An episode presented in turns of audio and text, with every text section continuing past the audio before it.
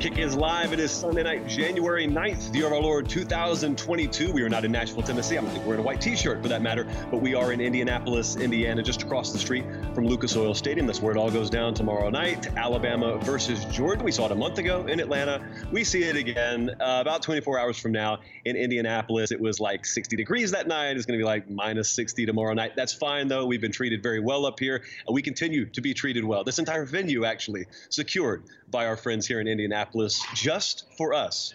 Makes you feel kind of warm and special inside. Got a lot to talk about tonight. As I tweeted out earlier today, full Q&A. We're going to take, uh, I don't know, like 50 questions from you tonight. There are so many different angles with which we could attack this game from. You know the common ones, not casual, but the common angles that we've taken.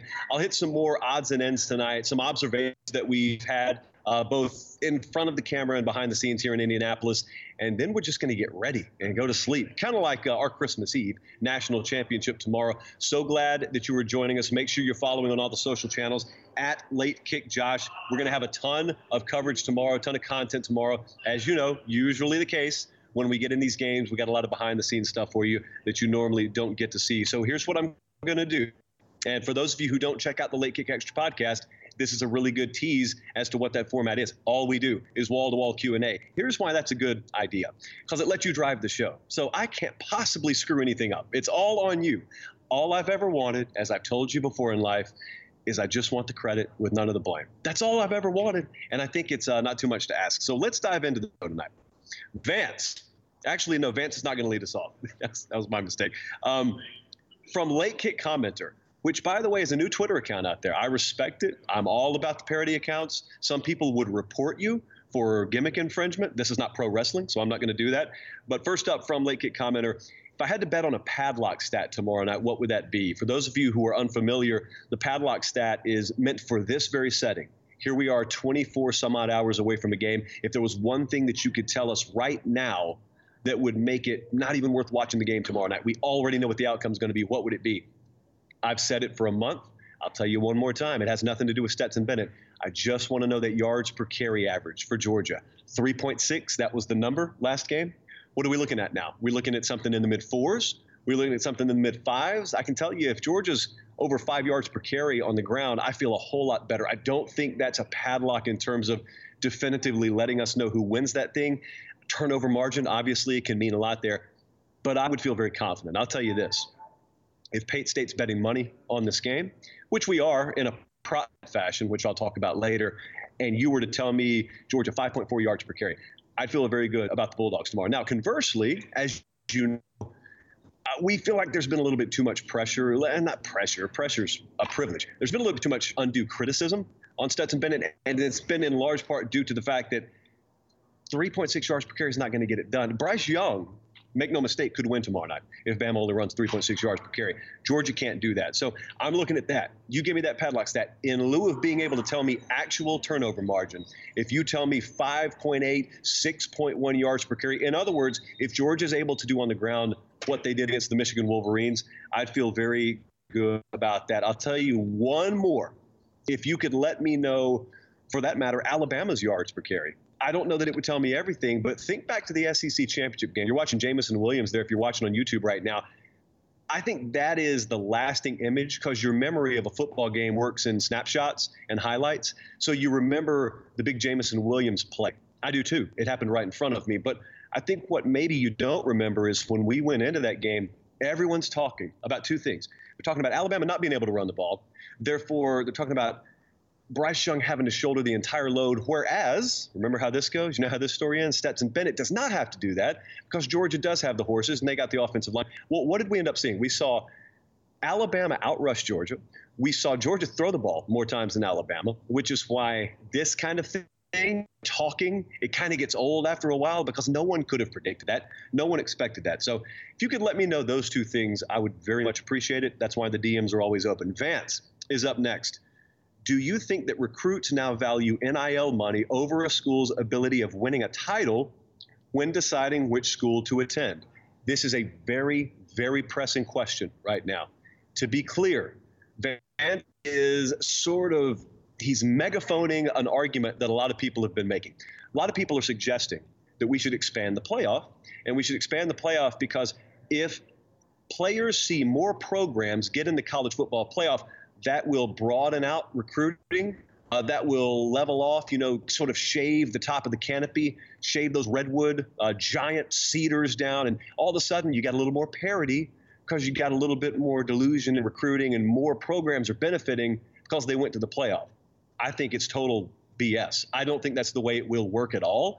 I think that because I talk to players, a lot of people are floating theories. I'm telling you, when we talk to them, none of them talk about making the playoff. They may, in the abstract, mention the opportunity to win a championship.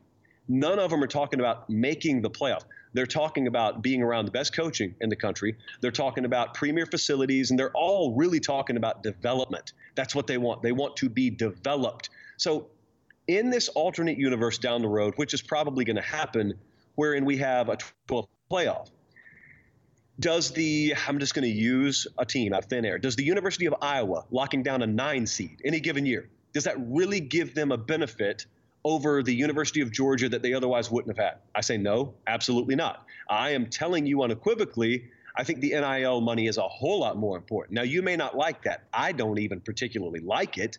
I don't necessarily have to like the words coming out of my mouth to know they're true. The NIL factor, probably five times more important than your ability to sneak in the back door of the playoff one year and then subsequently go into living rooms and say, hey, man, we made the playoff. You know, you can make the playoff with us. That's great. Am I going to get developed? What kind of branding opportunities? What kind of marketability? What kind of profitability opportunities do I have? Those used to be the questions you asked once you left college. Now they're the questions you ask when you go to college. What a brave new world in whence we live. Uh, question number three from our buddies at College Football Nerds. Much of Alabama's offensive struggles this year have been in loud road environments. How do you view this Bama offense in a setting that's going to be even less Georgia partisan than the SEC championship game was? This is a really good question. This isn't a, a, Major League Baseball season, I'll grant you that. So you don't have like a 162 game sample size. But even people who are just watching the regular college football season realized after a little while, Alabama was a different team on the road, especially places like Florida and places like College Station, and then all the way towards the end of the year when they went to Auburn, than they were uh, at the beginning of the year in a dome setting against Miami, or at the end of the season in the game that you're watching on YouTube right now in another same building dome setting against the University of Georgia. Well, what college football nerds here is asking is do we think it's a factor there? Because that SEC championship game, it was like 70 30 Georgia fans. So now you come up to Indianapolis. I honestly, I don't have a good feel on what the crowd split will be. I think there's a little more hunger on the Georgia side of things. I think the Georgia fan base probably has owned the market a little bit just because Bama fans are seeing something they've seen in the last, well, several years, several times. Georgia fans are still seeking. So you have that dynamic. You certainly are not going to have a more, more partisan Georgia crowd in Lucas Oil Stadium than you did in Mercedes Benz Stadium. Having said that, I don't really I, I, don't really think that the crowd is a net benefit either way. Now, you could say that just out of principle that is a net benefit for Alabama, simply that it's not a net benefit for Georgia. But you know, think about think about the Georgia pass rush game. It's very important to note this. Alabama has elite get off edge rushers. Will Anderson, Dallas Turner. Both of those guys I think are better than anyone that Georgia's going to bring off the edge. Georgia gets pressure through manufacturing. A lot of times that means bringing guys from the linebacker position. What that means in relation to crowd noise is you're not really looking for your folks to crank it up to where you know I can have fill in the blank get off the edge. That's good for Alabama. It's not really the way it's going to work for Georgia. So whether they get home or not, I don't really think will be contingent on how many decibels the Georgia crowd's pumping in. Certainly won't hurt them. Just don't think it really plays a big part in this. All right, next up is uh, E. King Gill. Oh, here we go. So this question's juicy. He says, I've heard, and this is a quote, he says, I've heard the quote, Power 5 is opinion, but 12 and 0 is fact. You saw that famous poster being held up by a Cincinnati fan this year. He says, as well as 13 and 0 equals 13 and 0 no matter the conference. Well, did Cincinnati's loss completely turn that on its face? What is a realistic pathway for G5 groups to work their way up? Is a G5 ship where the two teams move to Power Five afterwards realistic? So this is this is a very very layered question. So let's unpack it one by one. The the quote that he mentioned: Power Five is opinion, 12 and 0 is fact. What that is essentially saying is the same thing I would yell. Full disclosure: if I'm a UCF fan if I am a Cincinnati fan, I'd be on the front row, I'd be holding the poster up. So I get it, I get it, I get it. It is in the abstract. Uh, it's obviously what you're saying is that P5, that's just this label you guys made up. But what we're watching, our actual team winning actual football games, that's a fact. We can dispute what you're saying uh, because that's an illusion to us. But this 12 and 0, that's a reality to everyone. I get that. There's obviously a lot more nuance to the argument. For example, I would tell you, I watched the University of Arkansas this year lose four games, I believe, in the regular season.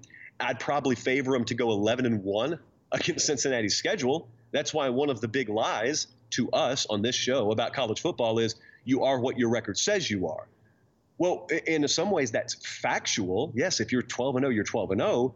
But as it relates to the grander scheme of the college football playoff picture and comparability across conferences, no, you are not simply what your record says you are. That's pro sports. This is college football. That's an apples to bowling balls comparison, sometimes that people willfully, ignorantly make. Next quote 13 and 0 equals 13 and 0. I think we just addressed that. You are not always what your record says you are. So, did Cincinnati's loss completely turn this on its face? Now, this is where I'm going to defend the G5. No, no, Cincinnati losing a football game to Alabama in the same manner that 98% of the rest of the country would, or for all we know, 100%. Maybe everyone ends up losing Alabama. They could win a national title tomorrow night. No, Cincinnati, I think, if anything, they validated a lot of what people had said about them on the positive side.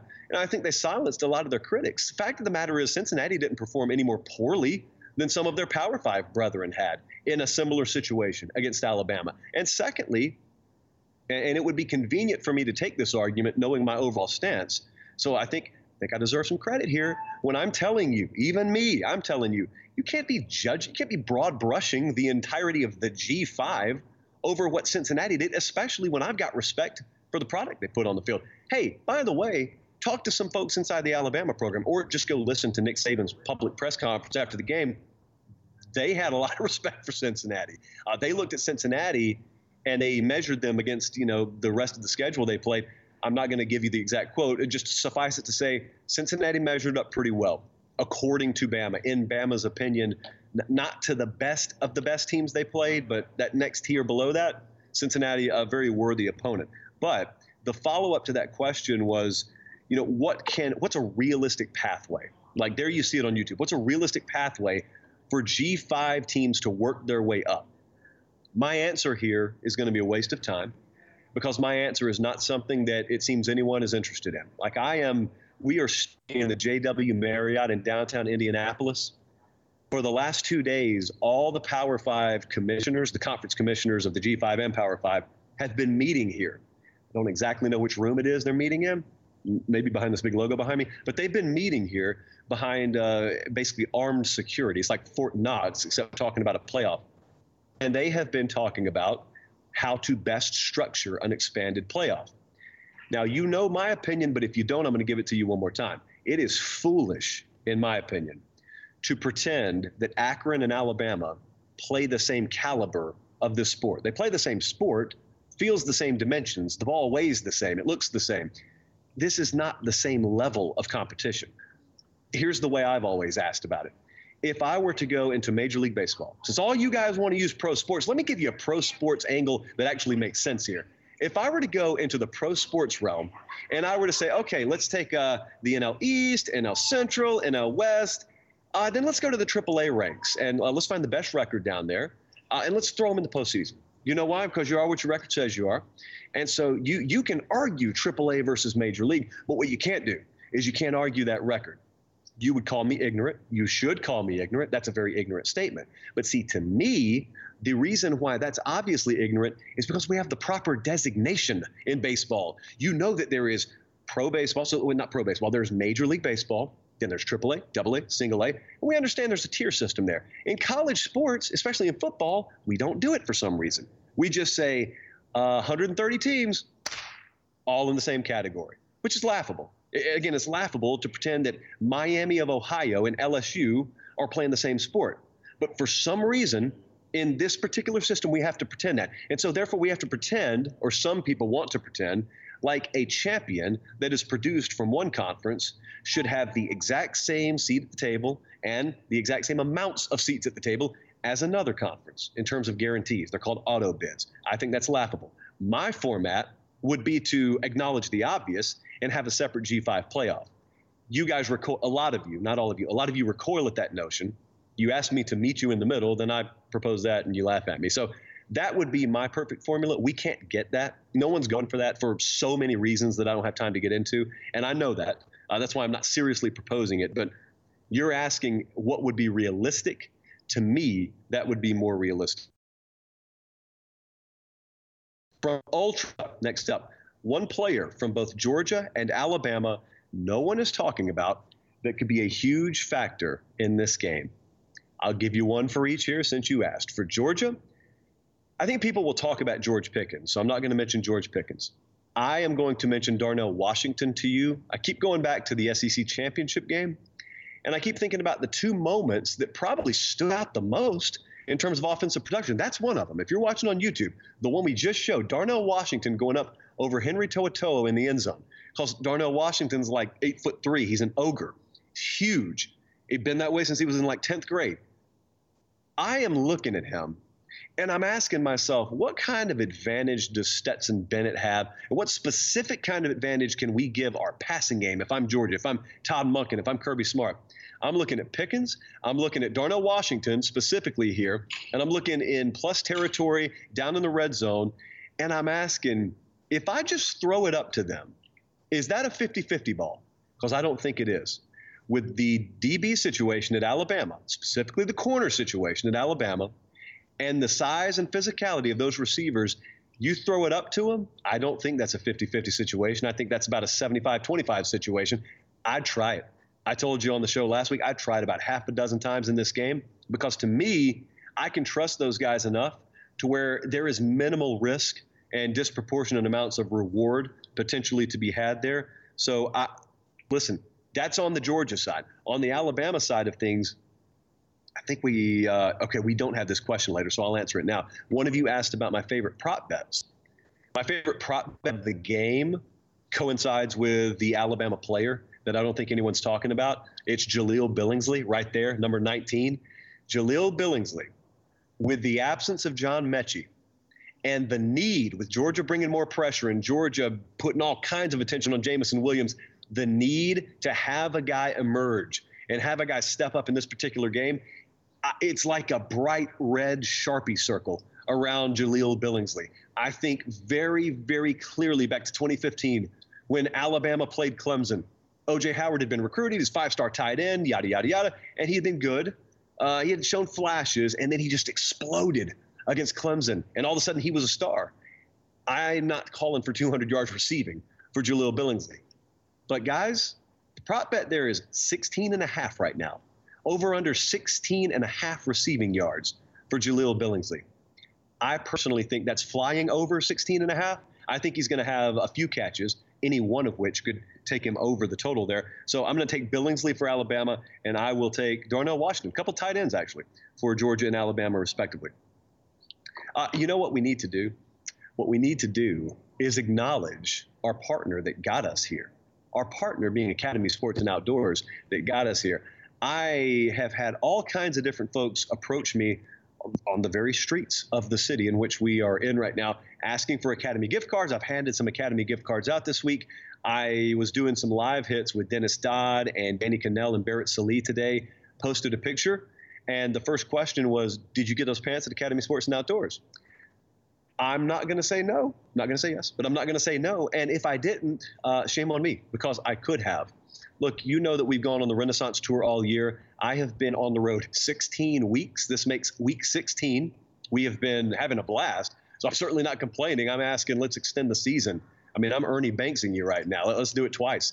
But the reason we've been able to do it and the reason we don't have to worry about whether we can get financing or what, what hotel are we going to be able to stay in? Can we get the show on the air? Uh, are we going to have to throw in 14 more ad breaks? The reason why this show does not have to be cluttered up with all that is because of Academy Sports and Outdoors. So not only could you realistically, if you're like me, I think a lot of us are, well, at least from a clothing standpoint, at least from a recreational standpoint, you could go in there and get everything you need. Not only that, they give you academy.com if you don't even want to get out and fight the traffic or fight the cold. It was eight degrees when we got here the other night.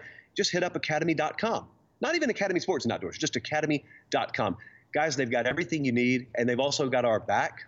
And so if they've got our back, and you are one of us, you're a part of this show, they got your back too. So, so they've got your back, but they can also put clothing and whatnot on your back. So Academy Sports and Outdoors for essentially everything you could need in life at this point is the motto that we've been going with. All right, let's roll on here from TP. Is Georgia versus Alabama good or bad for college football? Now, I know some of you have different takes on this. I know because you have uh, felt the need to tell me over and over again this week. Look, I am different here, and I'm going to admit this. I'm different on two fronts. I don't particularly care about the logos on the helmets. Uh, on from a purely football standpoint, I want to see the two best teams in the country. I want to see them earn their way there, but I want to end up seeing the two best teams in the country. Now we've got that. Like this is the same reason I loved that it was Alabama versus LSU back in 2011. A lot of you didn't like that. You have different reasons than me. You didn't like it because either it was a rematch or you don't feel like same teams from the same conference or division should be able to make it. I have different beliefs on that. So, I mean, I respect yours, you respect mine, or we respect neither's, blah, blah, blah. But we have a difference of opinion there. However, you also know, as I told you the other night, I have a little bias here because I grew up right on the Chattahoochee River, which divides these two states. So I could not have grown up more perfectly positioned to love this. I mean, I love this. Now, if you're from Montpelier, Vermont, you know, if you're from Casper, Wyoming, you may look and may say, I've never been to either of these states. Uh, these these brands don't resonate as much out here. I want some West Coast influence, or or I want some Midwest influence. Well, you don't have that, and I get that. And if I were running ESPN, for example, I may look at this and say, "Boy, I wish Michigan could have job, got job done," or, or "Man, I wish we could have gotten Ohio State in this thing." Yeah, I'd probably think that way, but I don't run ESPN. I don't run a network. I'm not worried about ratings. I'm not worried about uh, market over market scores for this game. I don't really care. What I care about is Am I going to be entertained? Uh, is this going to fulfill my expectation level? Am I going to have a good time? Is it going to be good product on the field? If you're checking those boxes for me, I'm cool. And obviously, I have the bias here because I grew up in the South. Guys, this is a really big deal back home. I mean, if you know, if you want to live vicariously, live vicariously through someone in uh, Sylvester, Georgia, who has grown up just hardcore Georgia fan. You guys don't get it now if you're not around that rivalry, you don't get what this means. I was talking when we did our live hit today, and I actually said, as crazy as this sounds, I don't know what Georgia fans would be celebrating at the forefront of their brain if they won the game tomorrow. You may say, well, they'd be celebrating a national championship. Yeah, they would. Please do not overlook how critical, like how Berlin Wallish it would be for them to just beat Alabama and I don't really care where the game is. This is huge, huge, huge. And so, yes, they'd be celebrating a national championship, but I'll tell you how it very well could go.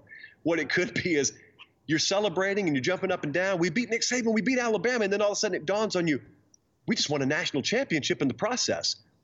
Uh, it's it's a big deal in the South. It is, uh, like I said, it's it's no less than figuratively the Berlin Wall that is separating Georgia football and so many other programs for that matter, but Georgia football from getting where they want to go.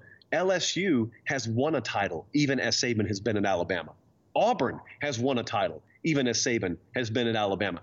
Georgia hadn't gotten there. It's it's wild to think that Saban is seven and zero oh over his last seven against Georgia at Alabama. The only time Georgia beat him was 07. I was actually at that game. It was the first year for Nick Saban. So I, I cannot overstate. You would not be able to understand it unless you were there. But hey, the Braves won the World Series for him just a few short months ago. So uh, I don't really even know how to make sense of what that place would be like if Georgia won a national title just a few months after the Braves won one. So it's good to me for college football, but I will admit that some of us, you and I, somewhat sometimes differ on what good and bad is. Next up from Parker, can you explain to the casuals the Saban comments today about regulating NIL and how that actually helps the little guy programs? Yes, I can. So I had some pretty heated debates about this today. Nick Saban today essentially stepped up And he said, I think NIL is good because I think players need to have the ability to capitalize off of their own name and image. They should be able to make money off that. Then he said, but it's being used as an actual recruiting tool. And he said, I don't know if that's a good thing because I think it will lead to more imbalance in college football.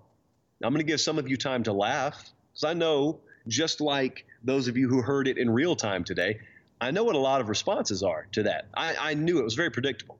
A lot of people were going to say, Oh, really? Nick Saban, who's leading the most powerful program in the history of this sport, is about to school us on how NIL, a change to the sport, is going to create imbalance. No, it's already imbalance now. That was your reaction initially. Now, you're right. There is imbalance in this sport.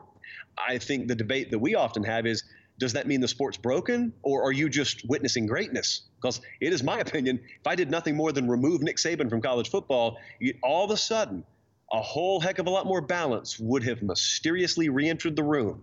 I mean, it, it wouldn't be like Cal's all of a sudden on equal footing with Clemson. That's not what it would be.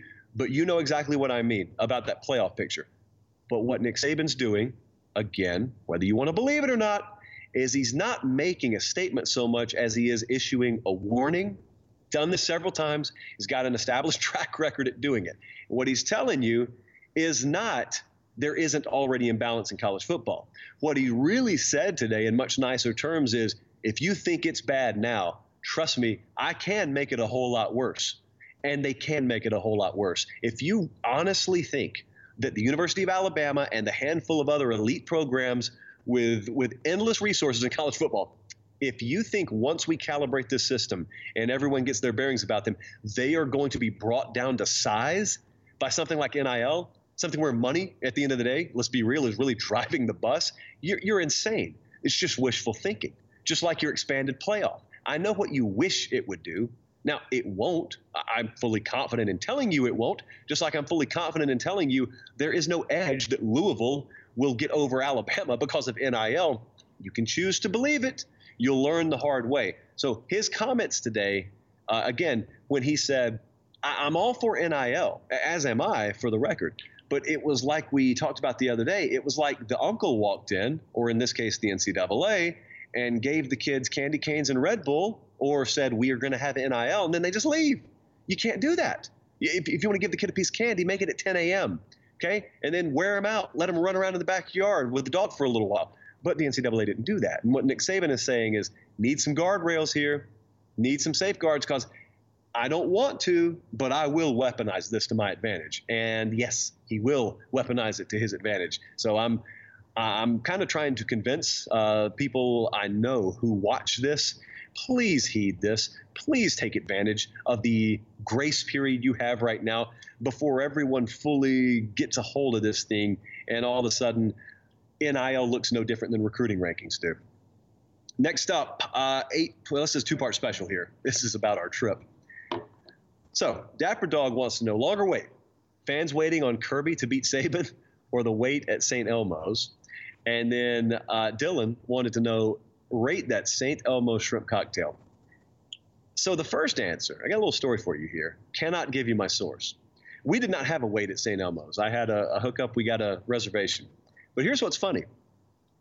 Certain members of a certain high-profile team that is in town right now to play in a national championship could not get a seat at St. Elmo's. Apparently, they don't run in the right circles like we do.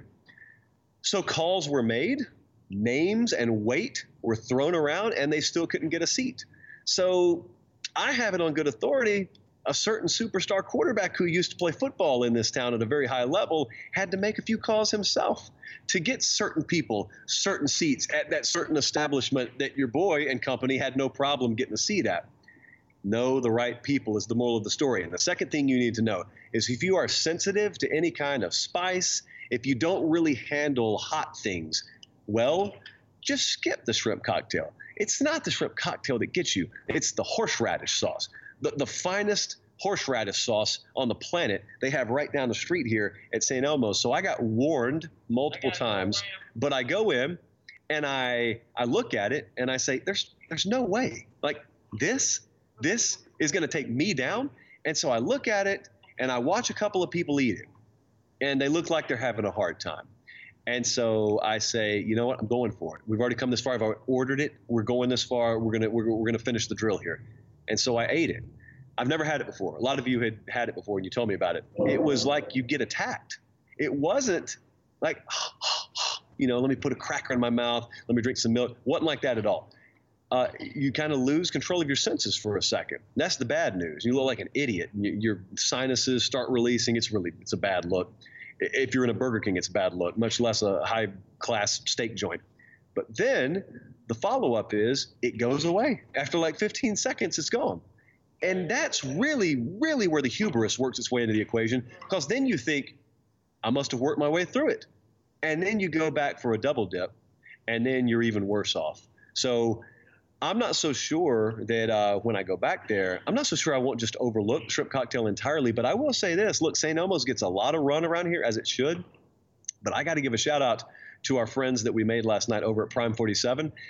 I will. I'm certainly not downing St. Elmo's whatsoever. I'm just telling you, best meal I've had since I've been in town has been over at Prime 47. I had a 12 ounce fillet last night, which we hard tea in Harris County, 12 ounce fillet oh, it's like if you just touch it with the knife, it just just flies open for you. It was great. Oh, it was wonderful. Um, so it's been a good trip here so far. We've really enjoyed it.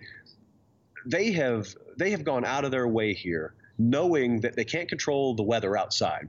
The city of Indianapolis and the entire organizing committee that is running this game. They've gone out of their way to take care of us. We, I mean, we're not supposed to be here right now. This entire building's closed down, and they went out of their way to cordon this entire place off. We got security uh, out our back here watching us, and so we've been taken care of. We really appreciate it. Look at that. Look at that freeze frame that we froze on there. That's terrible. Listen on podcast so you avoid all that. But we're looking very, very, very forward to tomorrow. We're going to be on CBS Sports HQ all day. We will have hits from both here as well as across the street at the stadium, and that all leads up, obviously, to the national championship game tomorrow night. Then we'll be back in Nashville Tuesday with full reaction. Listen, 16th week on the road, and we made it every time. We've had a lot of fun. I can't wait to get into the latter portion of January where we can start telling some stories because I've got on the iJosh here, I've got a file where I just have note after note after note and observation after observation